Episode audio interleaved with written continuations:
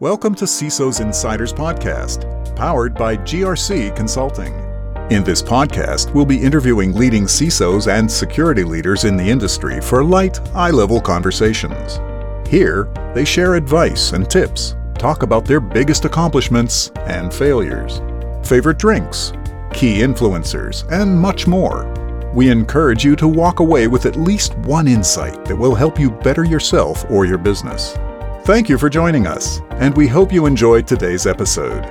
For more content, please check us out on social media. Hello, everybody. Today I'm speaking with uh, Zach Mitchum. Zach is the uh, is the CISO of uh, was it North Carolina Central University. He's been uh, in that role since 2017. Uh, and you know, looking back at your bio, I see you served um, an extensive term in the U.S. Army as an officer, um, and I see that once you got uh, you you were out of the army, you started your your career as uh, in in the networking uh, area in, in the networking space, then moving up to all kinds of other positions. Um, the most uh, current one is the the seat of the CISO as I mentioned. I see you have a lot of experience here. I mean, uh, I think it's it would be best if you could uh, step in and uh, introduce yourself. Yes, I'm Zachary Mitchum. I'm uh, Chief Information Security Officer for North Carolina Central University. And I, uh, as Ben said, I did serve in the United States Army for 20 years as an uh, infantry officer, and, and my functional areas was information technology, is what it's come to be called. But I've got over 16 years of uh, direct application information, security information, and training and higher education from teaching on, on the platform. I've also have over 40 years of uh, general security practices starting from 1981 when I first came into the military and specifically became uh, CISO type. Uh, they didn't call it CISO, as information security system security officer in 1994. So that's where I come from. The days before distributed computing, they were standalones and old computers. I'm an old head. Yeah. And mainframe and AS400 and uh, yeah. networks and all kinds of uh, net UNIVAC 1004 yeah. and all that. Yeah. Yeah. Okay. And again, thank you for uh, for uh, making the time for this. Uh, excited to, to be speaking to you. And you know, before we dive right into the the questions that I shared with you uh, beforehand, uh, I always like to start off with a couple of uh, icebreakers here. Uh, if there's anything you can share about your marital status and your favorite drink. Well, yeah, I'm married. I have uh, my wife's name is Angela, and I have two children. I have a daughter. Uh, it's interesting that our birthdays are all in the same month. specifically, my daughter's birthday is uh, January 17th, and she'll be 46 years old. And the interesting thing about my son, his birthday is an invert of mine. I was born in 1985. I mean, 19. No, yeah, okay. yeah, 19, I, I, was a bit surprised yeah. there for a minute. I was before. I was born before my son, right? No, but I was born in January 1958, and he was born in January 85. We just celebrated an invert. We have inverted dates like I was 63, he was 36, and that's pretty interesting. But I have two grandchildren, uh, one 14 and one 13. Oh, and my favorite drink is Welch's grape juice. I drink that stuff like water. I, the doctor tells me really? I should obey. It, I just love it. Welch's grape juice is my favorite drink. Got it. I mean, we started the conversation around coffee, and now we're uh, talking about grape juice. Okay, I don't think I've heard that one, but uh, okay, interesting. Definitely. I mean, uh, not your your typical CISO favorite drink. You know, no, well, that would be when, a lot. When I was CISO, I guess it's vodka and orange juice, but no, I don't. I don't drink. So a regular CISO would be drinking uh, rum straight because of all the things he has to deal with. Yeah. But no, I think the drink of choice nowadays is either bourbon or whiskey. But exactly. Uh, yeah. well, great. Then thank you for sharing. Um, and you know, let's uh, dive right in. The, the intent of this podcast is basically to uh, to put you on the spotlight and to learn more about you and your path uh, as a CISO and uh, and in the industry in, in general. Uh, and whatever you know questions I I I ask you is uh, is basically around yourself, about yourself. It's not specifically about technology. It's not specifically about your company or your current position. It's more, uh, you know, I'm trying to to get a um, um, to get more insight into the mind of the CISO, if that makes sense. Um, so let's get going. Uh, if there's one thing you wish you had known when you began your career, what would that be? Everything that I know now, right? It's like the minority report. It's not even fair. Because just like this pandemic we're going through right now, it's discovery. They don't really know what they don't know. Does that make sense? Yeah. And the same thing holds true with my position. When we started out, I started out by saying it came about as a collaborative uh, computing environment. It was not a requirement for passwords, right? So the things that were true in the past are no longer the case. Uh, I came in before that was distributed computing. And so with the Morris worm in 1988, introduced vulnerabilities and, we started changing the paradigm from being open and collaborative to, oh my God, we got to shut this thing down. If we're thinking about uh, uh, the far reaching benefits of using this technology, uh, we couldn't have thought about using uh, banking online during that time frame uh, as a as an example, right? Because there was no lockdown mechanism, there was no password uh, type of environment back in the '80s. So the things that I wish I know, uh, I wish I knew. The things that I, I came to find out is discovery, and and to this day, in earnest, we're still learning, right? Yeah, so, of course, all the time. And I mean, you know, I'm I'm speaking to a lot of CISOs, a lot of veterans in the industry, and I mean, you'd be surprised at the um, you know, the amount of un- unknowns and uh, the self uh, humbling feeling of most users I'm I'm speaking to, mm-hmm. because no one really you know thinks that they know everything there is to know, and everybody knows that there's a lot of things that we don't really know, and uh, you know as we push through uh, push forward to uh, go about and securing our organizations and learning more, we just find so many vulnerabilities, so many new holes every time. Every, I mean, day and again, day in and think about it. Uh, Log4j, right? Who Mhm. knew, right? Yeah, that's So that's their my most life. recent. Yeah, Exactly. We learn something every single day, right?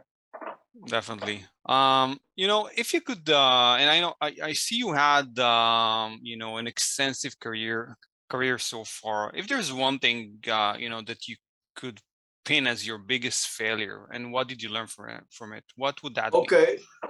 Okay. As I transitioned from a very regimented uh, environment in the military where we locked everything down, and I didn't get questioned about that, uh, I transitioned into corporate America.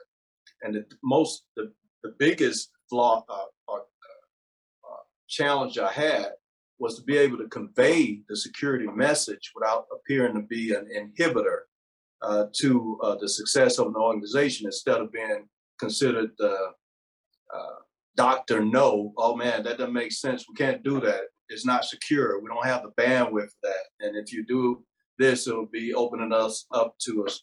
And then that that that sort of gave me a bad reputation around the enterprise. And i had to uh, change that whole situation around because people in the military understood the idea of loose lip sink ships, right? Security.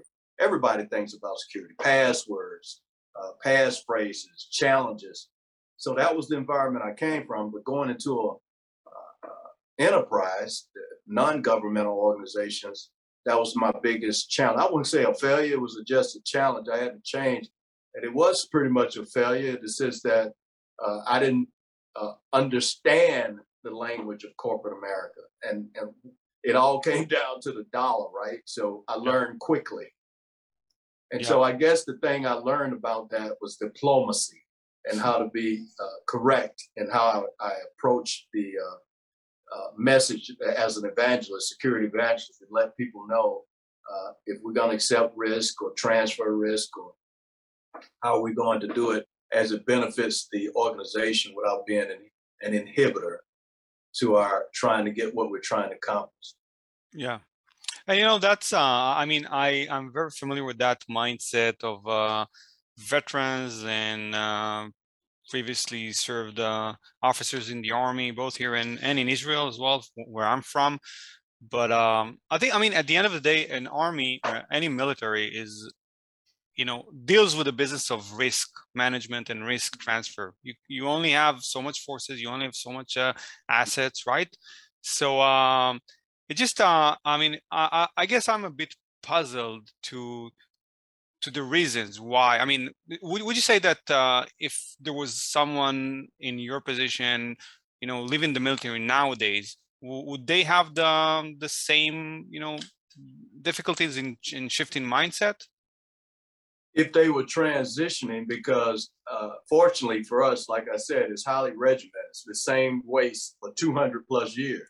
Yeah. Okay. So a private back in 200 I mean, 200 years ago or more would understand what a private's going through today because we learn and build from our mistakes and and we uh, lock them down even more.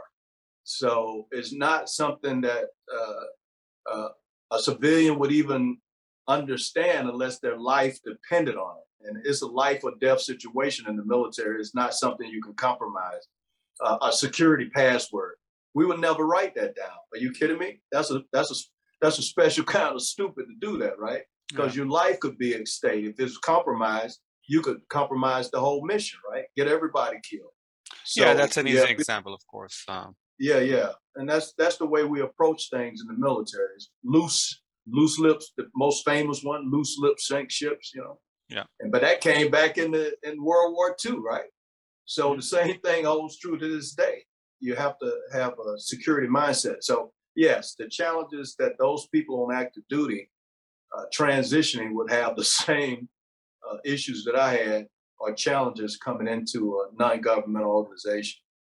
Okay, thank you for sharing that.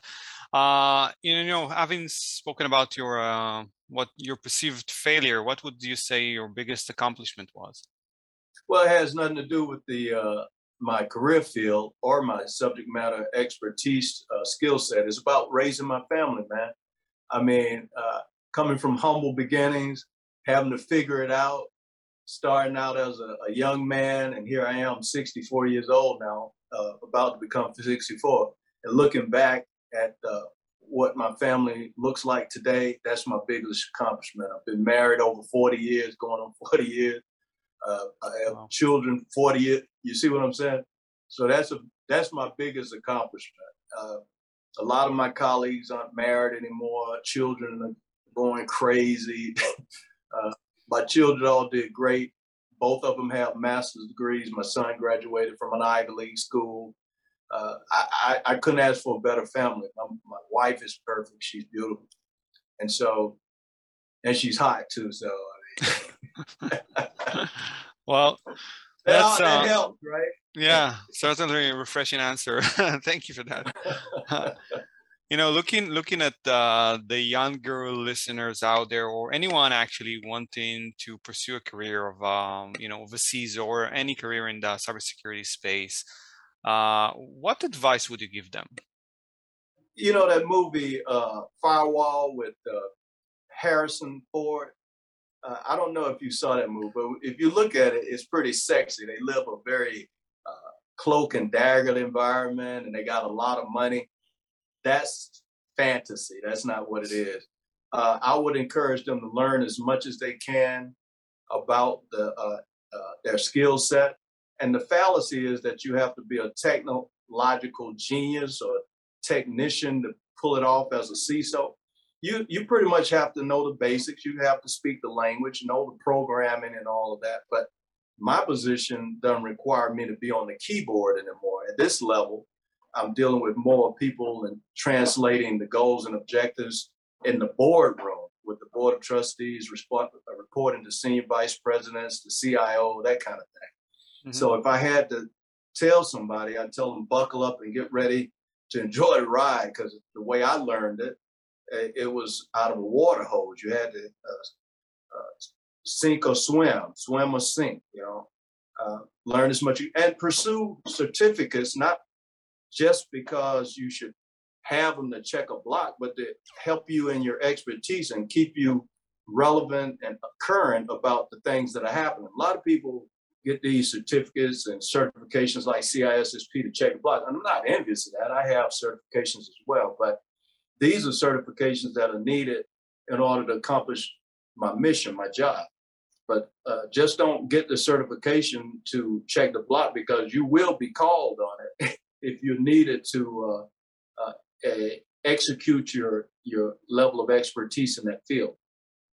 Yeah, and I think there are two school of thoughts about certificates and, and compliance in general. There is, you know, that uh, school of thought of a lot of CISOs out there that are very against all these certifications, and those are that are very pro. I personally, I think uh, certifications, uh, you know, for the most part, they do equip you with some kind of added value and additional skills. That's my personal opinion on that. So I do agree with you on that. Um, well, so much that you ha- it's a point in time. Uh, if you had a CISSP back in the 80s, what good would that do you now if you didn't stay relevant? That's why I like the process that they have that you have to maintain so many CIU, I mean CEUs to be relevant and up to date. Uh, unlike a degree, though, uh, if you had a computer science degree in the 60s, it's not relevant. And there's no requirement for you to stay current. It's, it's a discipline that you have to stay current if you want to understand the current challenges that that degree, degree entails. But uh, there was not too much computing going on in the 60s, but there was computing, but it's not the same as it is today. So uh, sure. they have their place, but you have to understand uh, the place. You need to know that what was good back then is not relevant anymore. And if you didn't stay current, you know, it, it's of no consequence. It's, it doesn't serve you any good. Yeah.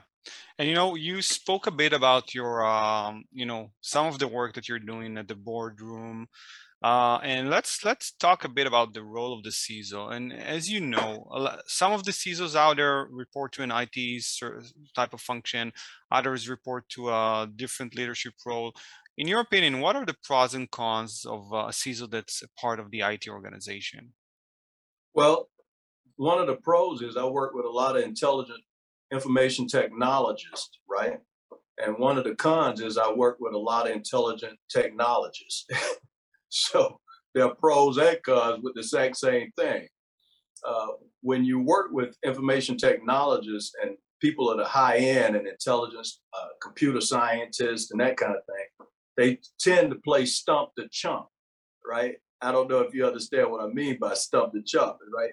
You're always having to prove yourself instead of saying, listen, guys, this isn't about me and knowing what I know. This is about securing the most uh, important thing in our environment. That's our data. It's not about how much I know, where I went to school, any of that. It's about how we secure our data. So the pros is working with those uh, high-end security people, and the cons are working with them. But uh, one of the things is uh, having to uh, run interference for uh, people that don't have an appreciation for what you do, and having to bite your lip when they don't agree or they have made a decision that could prove to be fatal. Case in point was the breach at uh, Target. I don't know if you're familiar with that breach, right?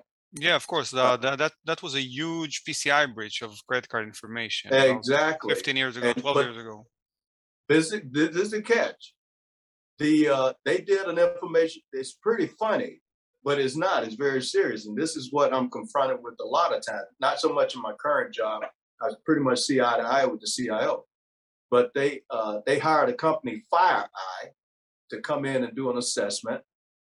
and after the assessment, they got breached, and they tried to charge it to FireEye. And the guy was on 60 Minutes, and he said, uh, he they posed a question. They said, "What good are you?" I mean, they came in, you guys did an assessment, and the guy said, frankly, "Well, you have to do what we recommended in order to be successful and secure." and they didn't do any of it. So their endpoint uh, point of sales devices were vulnerable. They explained that. They told them that, and they didn't uh, take care of it. And lo and behold, they had one of the largest breaches in the uh, country. And as a result of it, the CEO was fired. Right? Occupational hazard. So you got to uh, adhere, not to just like I said, not to check the block. We had a security assessment. Okay, now what are you going to do about it? How are you going to implement there's a, a security debt associated with you just pushing things off, right? And that debt gonna come due, and there's a cost of it, and you unfortunately uh, suffering the consequences of uh, not paying your debt or investing in the right things to get it corrected. So that's one of the biggest challenges. Yeah, um, I agree. Um, talking about uh, you know your day to day, what would you say are the best resources that um, you know that you utilize to help you with your daily routine and uh, and you know in general? Okay, uh, uh, my work ethic, right? Uh, uh, being disciplined and understanding the things that are required to do what I do on an everyday basis. And I learned that in the military. Is uh, every day up at six, do physical training, do this, do this, and it's and it's and it's uh, step by step, and and and I I, I consider it a, a blessing because repetitiveness makes you relevant and competent. I told my team, uh, you need to give me at least one thing you complete every single day. And out of that one thing, you have five things a week. And out of five things a week, you got 52, uh, you know, 52 weeks, right? So when time for evaluation, you got over, uh, you know, uh, 2,500 things you could talk about. And mm-hmm. just that simplistic. If you don't come to work and do one thing in a day, you're useless, right? So I tell them, I want you, yeah, okay. What are you going to do today? I don't know. I'm just coming to work. Really? Are you kidding me? that don't work for me. So I got the three C's, and it's called uh, competence, the first C. And when you're confident, you become competent, right? Because you're confident, uh, you uh, are competent, and it makes you confident that you know what you're talking about. And in doing that, the final C, you become comfortable that you're the smartest person in the room about your subject matter. Uh, Covey is a guy that wrote a book about the four executions of discipline. I suggest your audience gets that called the four, uh, the four disciplines of execution. And it talks about how to establish goals and objectives and, and not just stay busy for the, uh, uh, uh for the sole purpose of being busy. People are busy, but they're not accomplishing anything right? Wow. Don't get me started on that. Yeah. so it's just like going into a Burger King or, you know, they just wiping the table down. Dude, you've been there for three hours. What are you doing? Go somewhere and do something. You have to appear busy, right? But you're not moving the envelope. You're not accomplishing anything. And therein lies the problem. Mm-hmm. Uh, yeah, I mean, I, I agree with you with on all on all sort of levels here that you you know we don't have the time to explore into that, but uh, yeah, running a business, uh, you can imagine. Uh, I you know I understand exactly what you mean, especially when you know just occupying your time with operational stuff wherever you. I mean, whereas you can you know spend your time doing more valuable stuff. So that's right, definitely. Uh, is there one common myth about our profession or field that you wanted to debunk? Well, again, uh, uh, that you have to be a, a, subject matter expert in everything technical, right? Mm-hmm. Uh, some of the best uh, CISOs that I've run into, they have the business people. They have MBAs. They understand the the uh, the, the role of the CISO as it pertains to com- communicating a message for the viability of the company and, and conveying security uh, assets that are needed to do that, right? And and the the the the common myth is that I have to be a computer scientist to do that. And they put all these I don't know who wrote these uh, what do you call them job descriptions, right?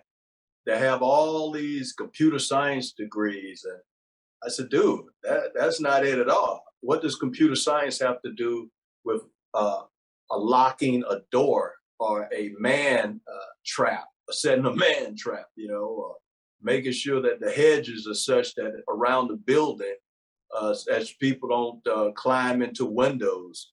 That has nothing to do with computer scientists. Uh, but uh, that's one of the domains of the eight domains of security, physical security, right? Mm-hmm. So do computer scientists deal with physical security?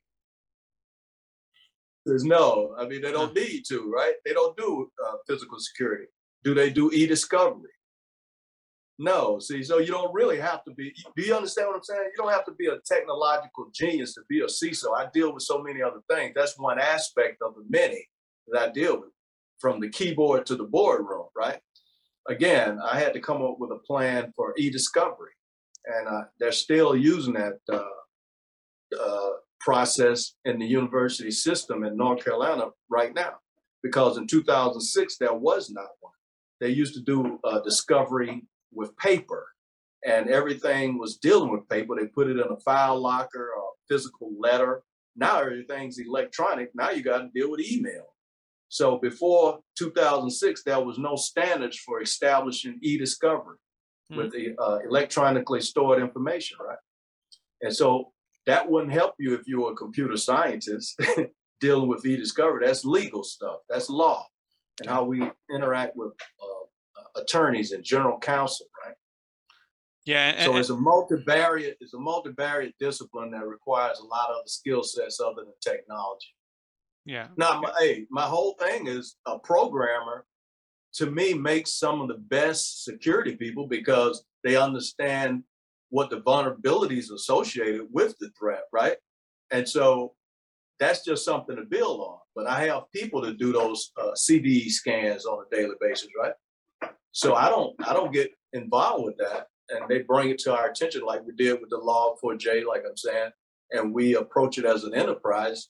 Uh, they bring they don't know how to, uh, you know, what what those uh, ramifications are for the business. They're just telling us this is what is affected and how it could affect it, and then we're taking it to the next level on what will we do in terms of risk, accept it, transfer it, you know, control it, mitigate it, whatever we're going to do with this uh, this found exploit, right? So, I mean, found vulnerability. Mm-hmm. so it protects us from the exploit. Yeah. So I think the transition that you're talking about mostly revolve around uh, the fact that CISOs nowadays are much more uh, a business role than it used to be. Yeah. Um, and you for that, in order to be a successful CISO, you don't need to have you know uh, bachelor degree or uh, you know masters in computer science you don't have that you need you don't need to do that you you need, you don't need to have that you need to have business skills you need to be able to translate the business needs into your own uh, roadmaps exactly. and support the organization rather than you know um, know how to hack or to code or exactly and don't get me wrong i mean there's a place for knowing and understanding language i can't uh, uh, go into an environment where I need to speak Arabic and I can't communicate, that makes no sense. I have to at least know the language, and that's what uh, that's what a background in computer science comes in. I have to speak the language. Once I mm-hmm. learn the language, I have, I have a whole different approach to how I use that language to accomplish my goal. Yeah, agreed. Um, moving on, what would you say are the main concerns that a CISO nowadays um, have in general? Uh, dealing with an apathetic, uh, uh, illiterate, uninformed uh, customer base or end user. I mean, seriously, uh, there's six major components of information systems, right? And you know they're hardware, software, network communications, data, processes, and you know procedures and regulations. And then the last one is the weakest link people. Now, think about it. How many breaches are as a result are a result of people? 100%, I would say. See, because whether you misconfigure something in the cloud or your workloads are misconfigured, whether it had to have a person to have done that, right? Yeah. Whether you have a security breach from somebody giving up your information from an insider, that's a human being whether somebody clicked in an offer saying somebody from Israel is sending you a million dollars, click this link. Come on, are you serious? So my biggest thing is having to educate these people to get an appreciation that said, look, when you do this, you're messing up the organization because that one million dollars that they're gonna have to pay in the ransom will probably affect your job and you you're gonna have to get cut. That money is not free. So uh, the number of people that click on these links some FTEs got to leave the company now.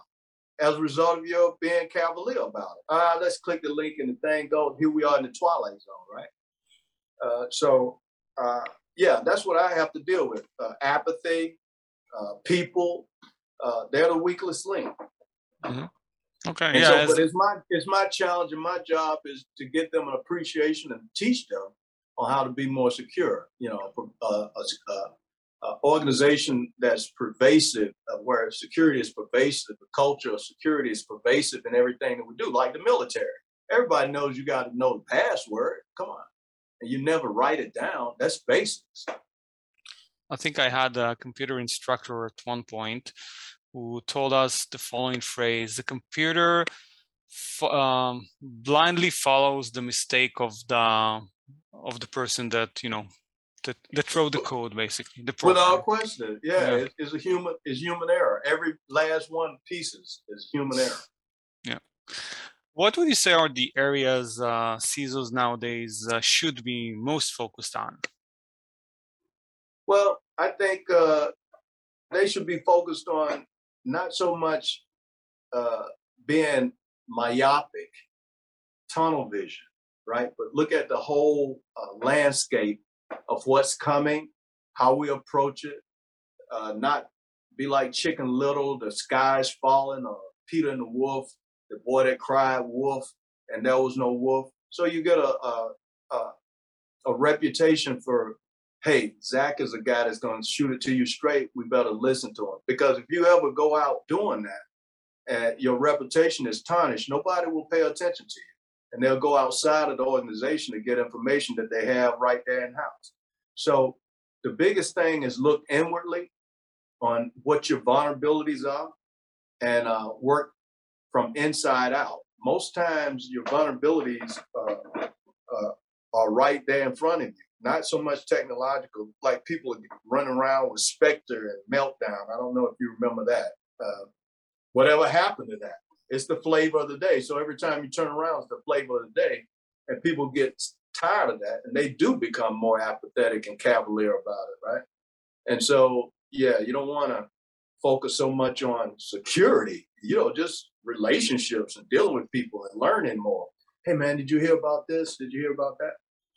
And um, you'd be surprised your reputation will building your reputation will help you in translating your message to higher and lower from the least of these to the greatest right yeah and and I, I, believe you already answered my next question about the most important skills CISOs should have.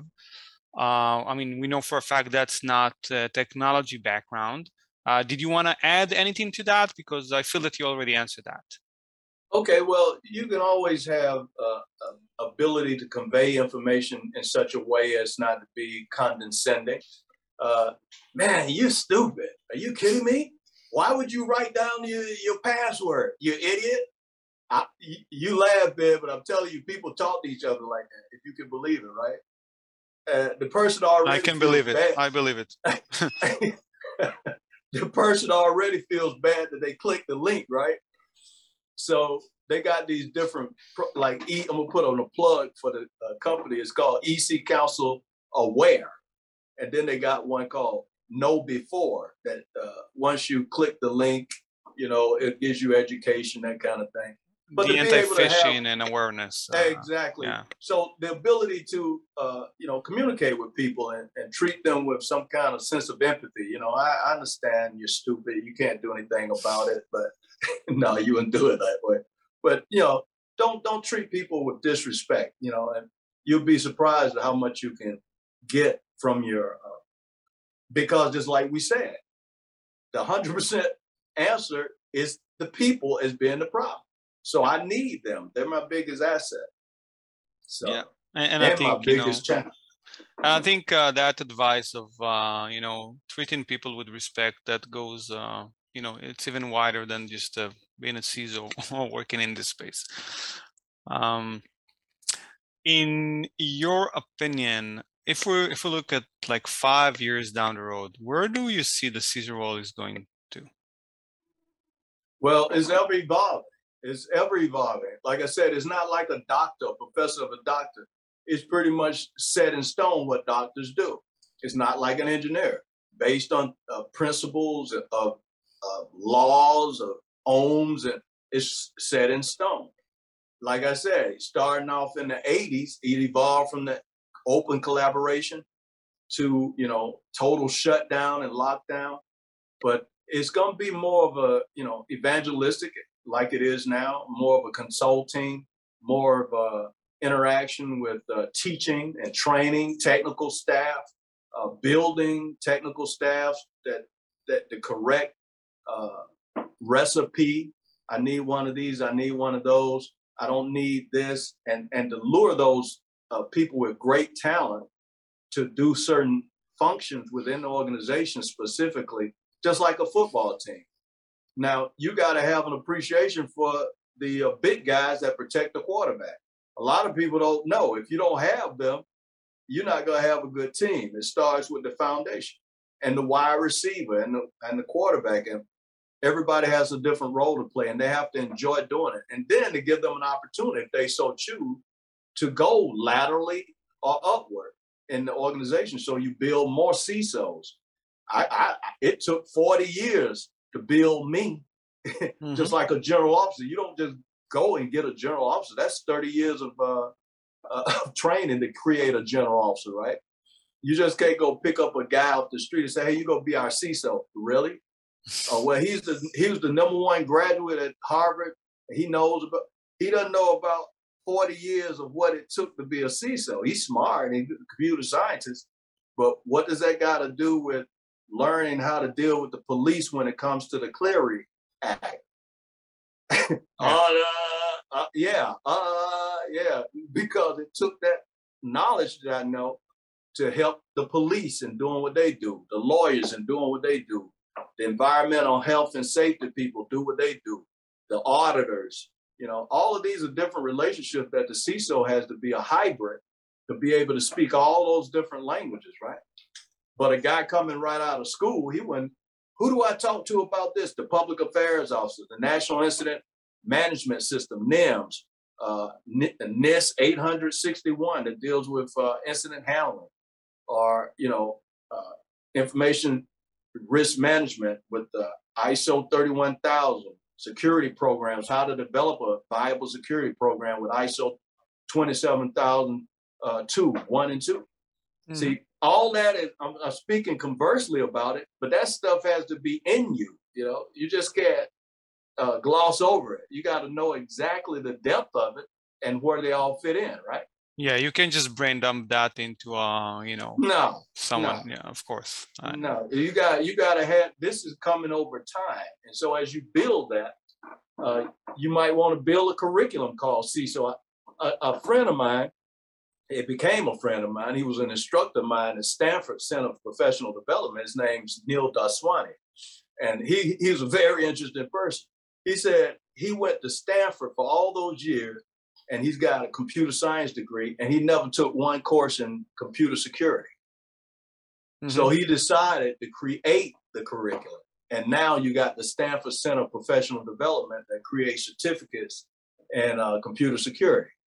In that introspective, though, the way he, he saw that, he said, Now, look, I went to one of the best engineering schools in the world, and I never took a course in information security. That's a problem. Now you can get an information security course in basically any university out there, right? You see what I'm saying? So it's ever evolving. And that's just recently. I mean, he created the course in the 2000s, but uh, 2007. But just recently, you you couldn't even get an information. They just stood up the cybersecurity. Department of Homeland Security has a cybersecurity division, right? That's recent. That's not that's not like 1980. Sure. That's 2015, right? So mm-hmm. yeah, we're, we're you got to stay current, man. You, you got to stay up on it. So I see we have time for a couple more questions here. Uh, let me see if I can get those right. Uh, in your opinion, what will we see in the information security or cybersecurity world next? Okay, the more advanced, uh, you remember we're, we're the Internet of Things, right? IP version four, right? It's getting exhausted. I mean, so we're running out of IP addresses. We thought, yeah. now this is this is arrogance right here. Well, we have enough IP addresses to the end of time. Uh, who worries about 2000? We'll never make it to 2000. So 1999, you don't need to put in uh, error handler for 1999. And then we thought the world was going to come to an end when 2000 came around, right? And so you remember the Y2K? Yeah, of course. I, w- I was doing all kinds of patch uh, But projects. do you at time. understand? You stand the arrogance in that way of thinking. Mhm. So it's the same thing with IP addresses. Now we're running out. So now we go to IP version six, where there are trillions of IP addresses, and now we're uh, putting things all around security. So the whole point that I'm trying to make is AI, artificial intelligence, and robotics is going to play a bigger role in security on both sides. The hackers aren't stupid, right? They going they already doing robo uh, uh, what do you call it? Robo uh, hacking. I mean, for rainbow tables and all that.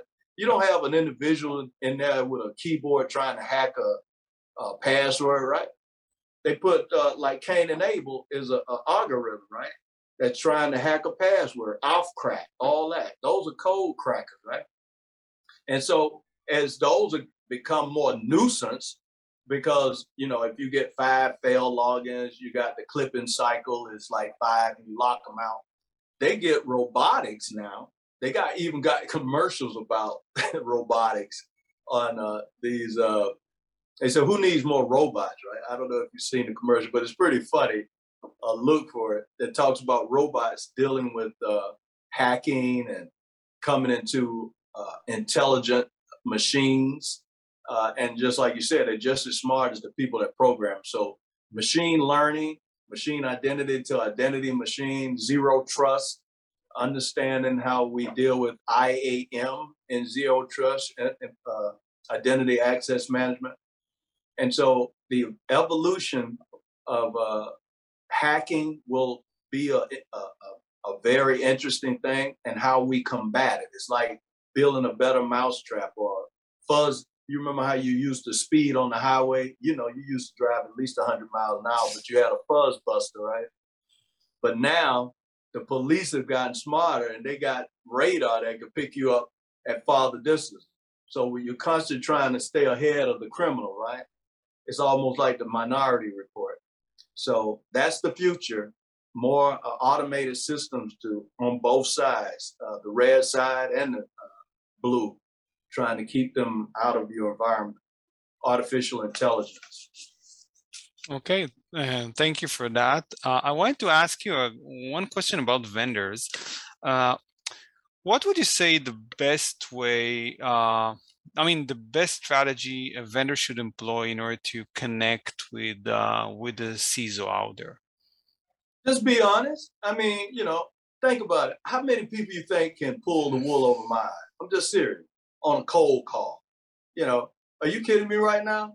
That's not how I do business. And so that won't work me. Just be honest.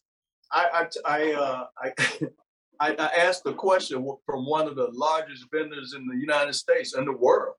I said, suppose I had an inexhaustive, uh, you know, budget for IT security, and I could buy any product, every product, every product in your inventory, every uh, service. Would you uh, guarantee that my company wouldn't get a breach? What do they you think no. his answer was? No. No. Okay. Ben. I just told you I gave this dude a trillion dollars, and I still can get a breach. Are you kidding me right now? So, the approach you should take is say, listen, let me give get a baseline on where you are with your security program and help you get better, right? And these are the products I have that can help you get better, because there's nothing that's going to prevent any of that as long as you got a, a human element involved, whether it's inside or external. Is that fair? And let me just put yours in comparison with this one, or mine in comparison with yours, or mine in comparison with my competition. And let the, the CISO decide, right? And and the value added with that honesty, I'm gonna give you a shot because you told me the truth. But a lot of the stuff people are telling people are just straight up lies, and they end up uh, moving to different companies. Uh, some of the best companies maintain their people for long periods of time, and they build, like I said, a relationship. Those that every two years you see a new vendor, something's wrong, right? I don't know how you would view that, but I'm like, wait a minute, where what happened to Andrew? What happened to Ben? Where is such and such? That's the way I used to do business, and it's more and more these days. They don't stay around long, right? I don't know if that's uh, the industry's changed or if that's the uh, way of the world, but have you noticed that they only stay around one to two years and that's it? They move Yeah. to another company. Yeah, I have. I have. I mean, I I think it's the just the way the industry is right now, especially with COVID and uh, people understanding, you know, that they want um, better work-life balance, and a lot of Yeah. them just try to, you know, move away and work remotely. And uh, I, I think it's, uh, you know, I think the the the ecosystem as a whole is changing right now. But uh, I, I think what you don't think is value in having relationships though? I think that's the only value that you could that you could have, like building relationships, long-term relationships. That that's what I'm all about. That's what I'm doing day in and day out. And I think that's the only thing that can actually serve you in the long run. So even if you're a sales uh, person and you move from one company to another, you would want to you know keep your personal relationships with your Mhm. previous customers because at the end of the day, it's all about people, both the bad Mhm. and the good, right? Okay, I see we are almost out of time, and I, I want to be respectful for your time. Uh, let me see if I could just sneak in a couple more questions here. We've spoken about vendors a bit. Um, just other people that you look up to and people that have been most influ- influential to you, if you care to share that. Okay, well, again, it has nothing to do with the industry uh, because a lot of the people in the industry we grew together, right? Yeah. Uh, but I'm a Christian, and that's my faith. So I look up to uh, my Lord for uh, you know what He did for me, and uh, and the people, my mother and my father that raised me. I looked up to them for the guidance they gave me, even though my father only had a third grade education. My mother had a 12th grade education. She eventually went on to get a, a, a bachelor's degree, but given humble uh, beginnings, they were able to exceed and provide. Uh, like my baby sister now, she's the uh, she's the uh, COO for Underwriters Laboratory, and we came from a very poor environment. Right? How does that happen? I even asked my mother. I said, "Mother, how could you take care of 12 children with Wow. a salary six dollars a day? Right? 12? you know, Oh my God. well, it was 10 of us plus my father and my mother. And she said, Well, I, and this was a simple answer. She said, My mother dealt with 12, so I figured I could do 10. I said, Okay. $6 a day, right? Okay. But uh, some of the people in the industry, though, Dr. David Harris, he uh, he worked with DARPA. That's the defense uh, agency that deals with uh, projects that dealt with DARPANet. Uh, he was influential, David Harris. He's a very smart guy. I learned a lot from him in a collaborative sense. I never worked for him. I worked with him on a lot of things. He's a very interesting person. But those people, my faith is my my, my foundation. That's the crux of the matter, man. Because if I hadn't uh, had the kind of encouragement from my mother and father to pursue my faith, that would be no Zach Mitcham in IT. That's that's for sure. I was I was in a a, a, a- a stupor state as far as you know, knowing where I was going. Right. Then I I ended up in Uncle Sugar, so I got to give him some love. Uncle Uncle Sam, I got to give him some love because he he kind of groomed me and and turned me out, and and in that is several people in the military that helped me along the way. So Well, that's uh, very inspiring, I have to say. Um, what's the best way uh, our listeners can connect with you online? Is that uh, LinkedIn? LinkedIn is fine. And how do you uh, how you, do you spell your profile over there? Because I, I think I looked. Mitcham Z, M I T C H A M Z, uh, Zachery Mitcham, Z A C H E R Y, Mitcham, M I T C H A M. And if they just Google that, uh, they can see everything they need to know about me. I'm interested in helping and mentoring people. So, yeah. Okay. Got it. And it all Uh, comes back around. You got people that uh, I would, I, I'm kind of, uh, you know, I guess uh, haughty and proudful when it comes to this. But if I could get more people like me, I'd be in great shape because I'm perfect, right? No, seriously though, if I had more people in, in my industry that have the kind of uh, understanding I have, I think we'd be better off because I think the respect that you uh, give people and the way you interact and collaborate, it'll come back uh, in the long run a hundredfold. I think. Uh, let me take this opportunity to thank you for uh, taking the time uh, and jumping on on this uh, episode of today's uh, CISO's Insiders. Enjoyed uh, speaking with you, and hopefully we could, uh, you know, keep in touch in the near future. Equally a pleasure. It was my honor, and I appreciate your your invitation and have me on. Thank you very much. Thank you.